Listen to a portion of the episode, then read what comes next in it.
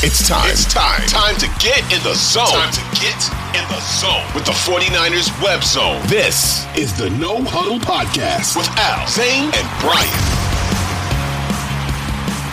We are Odyssey's 49ers Web Zone No Huddle Podcast. I'm Al with Brian and Zane, and with us today, it's a collab pod. We love to do these. We have the host of the 49ers Rush Podcast. He is, I guess we'll call him the CEO. Ooh. Of the 49ers Rush road trip, which I can't wait to hear about. He is one of those fans, I think if you ask fans who pay attention, like, who's a top five Niners fan, and not just somebody who's, you know, got the jersey on, but he's doing stuff for other fans. He's putting tailgates together. I think this guy's name would come up with a lot of them. He is the always positive John Chapman. John, thanks for being here, buddy. Man, I'm honored to be with you guys. Like, I'm a big fan of all of you. I mean, we were messaging Letterkenny gifts, Brian, like before this show. I'm feeling it, man. Not pitter patter. Let's get at her. Glad to be here with you guys. John, I got to ask you before we start into the Niner stuff. I want to hear a little bit about you and what you're doing with the road trip and the tailgate, because I think that's one of the coolest things, man. And it seems like you're setting this stuff up and really coordinating it all. So tell us and tell our listeners sort of what it's all about and where they can find it. Well, it all kind of came together like through a weird, like, it was the Super Bowl trip to Miami. And it was just like, man, there's no way in hell I can put together this trip. I don't have the money. I was a, high school teacher, whatever else. And, I just went on the show and I was like, here's what I want to do.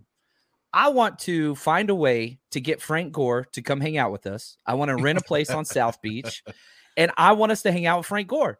I just put this out to the, like, whatever, ethos or whatever. And I had like 50 emails of, I can't make the trip. Here's $50. And other people were like, dude, I'll make the trip. I'll pay whatever it takes. And it was just really, really cool. And I was like, holy cow, I didn't know this existed. Well, we had like 400 people show up. Frank Gore, took shots with Frank Gore, hung out with him for like 2.5. Amazing. It was incredible. That's awesome. And then COVID happened, like literally right after that. And I was like, oh, this is what I was going to see if I could continue doing this.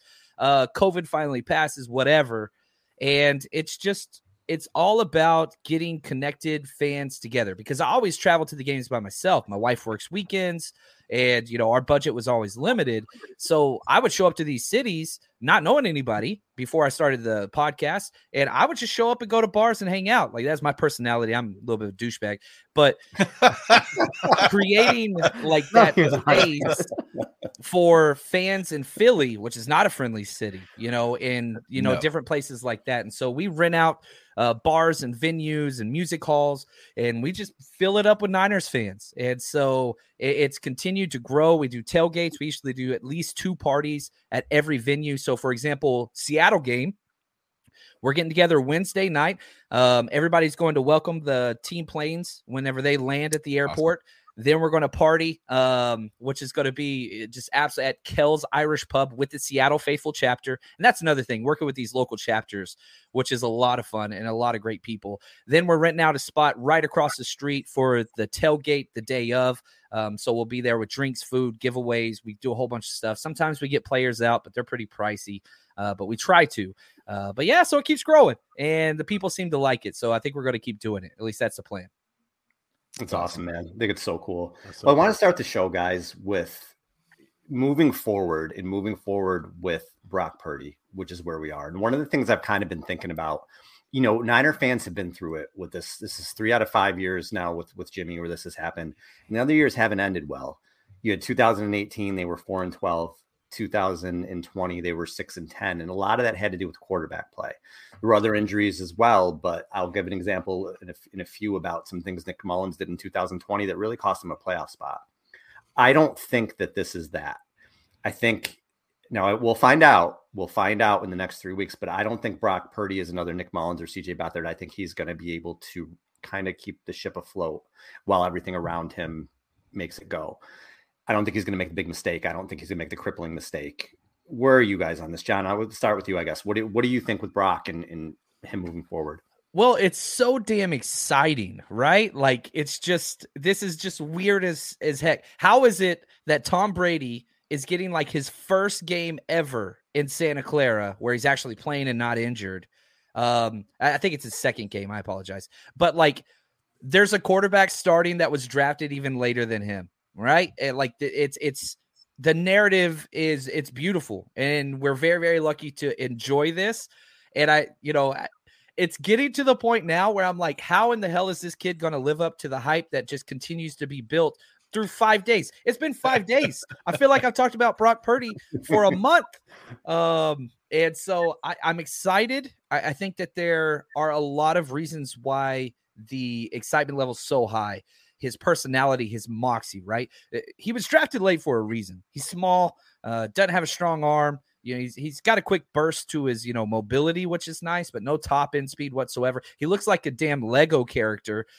He's young, but there's something about this guy, and you can't really point at it or label it or quantify it. But man, he just shows up, and with the team around him, it's easy to become a believer. And I'm hoping he delivers this week for us. Listen. I'm the captain of the Brock Purdy hype train. I don't know if you guys can see it, very much like around the horn. I created this yesterday. This is my Brock Purdy. If he beats Tom Brady on Sunday, I'm going to start selling these shirts. Look out. You got to explain. Now, what you got to explain. Is that a chicken? I don't understand. John, that's a rooster. Oh, right. Because what, and here's the thing. It's hard for me. It's hard to know where trends start, right? All I know is that at 3:18 on Sunday, in section 111, row whatever, I was telling John about this before we came on. I sat in the best seats I've ever sat at in Levi's. They were padded folded chairs like you would see at the front row at wrestling events. Behind section 111. So it was amazing view, right? So I'm sitting there in my seat. It's 3:18, and I'm like, look, Brock Purdy's playing well. We had Big Dick Nick. Now we got Big Cock Brock. And there we go. Right? And there's a number 13 right here that will show up on the shirt again that I might sell if he beats Tom Brady on Sunday. Here's the thing. I was there. I was at the game, John. I know you were at the game as well. Jimmy Garoppolo goes down in the first series, after the first series, and all of a sudden Brock Purdy comes on the field. And, I mean, we're playing the Dolphins. They just scored a 75-yard touchdown on the first play from scrimmage. The 49ers have a sustained drive that they end up kicking a field goal on, right? And then the next series, Brock Purdy comes out, and you're like, well, okay. I mean, I'm going to stay for the whole game, but I might as well just leave, right? Because we're going against the best offense in the NFL. Our defense is lights out, but Brock Purdy, 7th-round pick, Iowa State, 6'1", But here's the thing, Brock Purdy, the moment wasn't too big for him, and it was obvious that it wasn't too big for him. And I think ultimately – you hit it, John. He's 6'1". He's got an average arm at best. He's got decent quickness, right? His Brian Peacock of Locked On 49ers posted his spider graph from the combine. The only elite physical attribute that he had was that 10-yard split on the 40-yard dash. It's hilarious. It's hilarious. You look at that spider graph, and it's just one little blip. Yeah, I again, as part of my curation of the Brock Purdy hype train, I also edited that spider graph to put that dog on there, which is at 110. So that's really where Brock Purdy is. But I think this team doesn't need him to be a superstar. We're not looking for him to be the future of the franchise. All we need is for him to be steady. All we need is for him to take care of the ball, get the ball into the hands of his playmakers, and this defense is going to do the rest. And so while I am excited about Brock Purdy, I'm the captain of the Brock Purdy hype train. I'm not on that hype train saying he's going to light the world on fire. What I'm saying is he's going to step in and still be able to lead this team to the promised land, which is the postseason. And from there, it's anybody's ball game. And because here's the thing, as 49er fans, we know this team can win in the playoffs quite literally without a quarterback. because that's what they've done in 2019. That's what they did in 2021. So as long as he takes care of that ball, I think I still have high expectations for this team, and Big Cock Brock's going to lead them there. If they beat New England, if they beat Tampa Bay, New England. Whoa. Here I am. Oh, like 3 years ago. Tampa Bay. If they beat Tampa Bay, I will buy one of those shirts. So you got me all frazzled now talking about Brock Purdy. I don't even know who we're playing this week, right? I will buy one of those shirts, Brian. You have my word. Yes. As the newest member of the Brock Purdy hype train, member number 69, ooh, I will buy one of those shirts from you.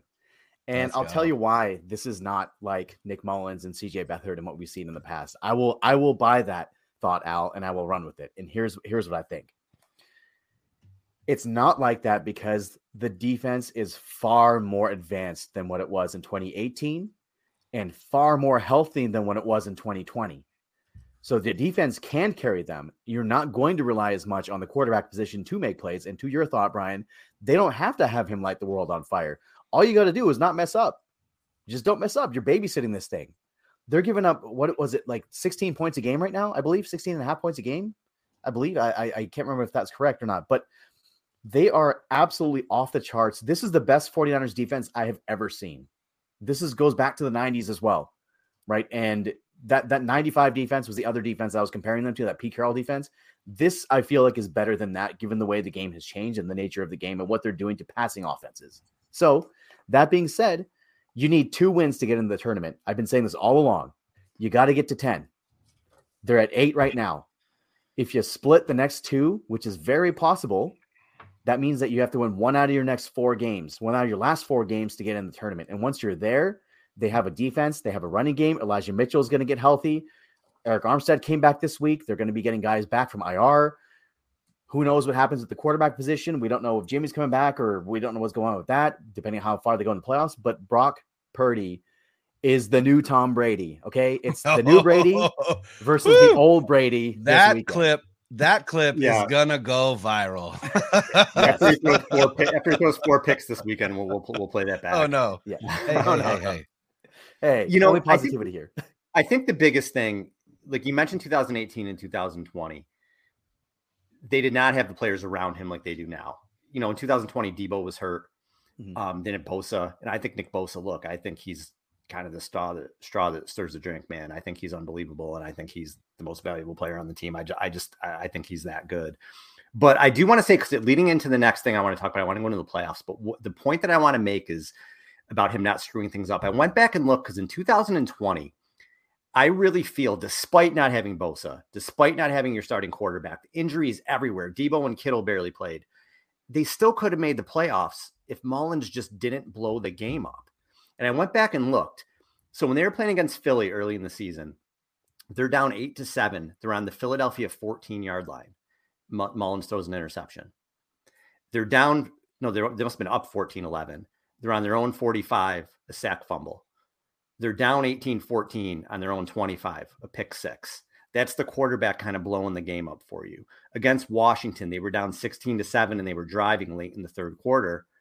On the Washington 24, Mullins throws a pick 6. So all the momentum goes away. Against Dallas, it was 24-all going into the fourth quarter. Interception on their own 16. 27-24 Dallas. Interception at midfield. So if those games go with a quarterback again that just isn't screwing it up for you, Niners made the playoffs with injuries everywhere. That's crazy. And that's a great coaching job by Sala and Shanahan too, but it didn't happen because Mullins was so bad. They need Purdy not to do that. And I want to talk about playoff scenarios as well. But before I do that, you mentioned the Jimmy thing, Zane, and it's really interesting. And I just want to get everybody's thoughts on it because it depends on what's going on, right? If they're winning and Purdy's like throwing 10 times a game because you're terrified of what he's going to do and Jimmy's able to come back, yeah, I get it. But if Purdy's playing really well and they're in the NFC Championship game, which I'll talk about why I think they can do that, I don't think you pull the plug whether it's Jimmy's ready or not. So I'm curious. I don't think there's no way if Purdy's gotten you that far that I think, unless it has nothing to do with him whatsoever, I don't think you can do that. Where are you guys on it? I'm pretty big on losing your job because of an injury. Like I don't know where that came from. And like, I get like, oh, it doesn't make you feel warm and fuzzy inside, but you go, it's a meritocracy. If somebody comes in and balls out, we're playing against Tom Brady this week. He is the epitome of taking somebody's job because they got injured. Right. So if Purdy goes out there and just plays what he did last week. I'm not even asking for improvement, right? If he just stays that level, then you roll with him. I'm the biggest Trey Lance guy in the world. Like, I'm the biggest Trey Lance fan that's ever existed, probably besides his parents. John, I feel like your claim to fame is that you called that pick in December of 2020. That was sponsored by tequila. Yeah, I was wasted that night watching college film and tweeted that out. I don't even remember tweeting that out. Somebody else had to tell me I tweeted it out. Yeah, I also thought they were going to pick him.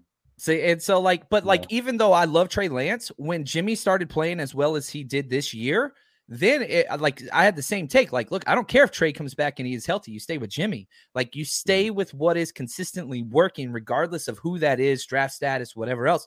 Don't give a damn.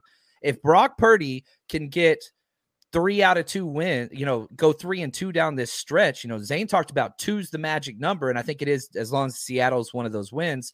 Mm-hmm. But if you can get 3 wins out of that, then I think you keep rolling unless he gives you a reason not to. But yeah, Jimmy, if he comes back, great. Trey, if he comes back, great. Probably less of a chance. But like, you stay with the hot hand. You just keep rolling with it if it's hot. If it's not, we'll see. But it's Brock, man. It's Brock. So John, let's say that like the not unthinkable, but we're in the I have a dream section of life right now, and they get all the way to the end, and we're playing in February, and he seals the deal. Okay, this is completely hypothetical, obviously, right? What happens with Trey next year if Brock Purdy just took you on this run here?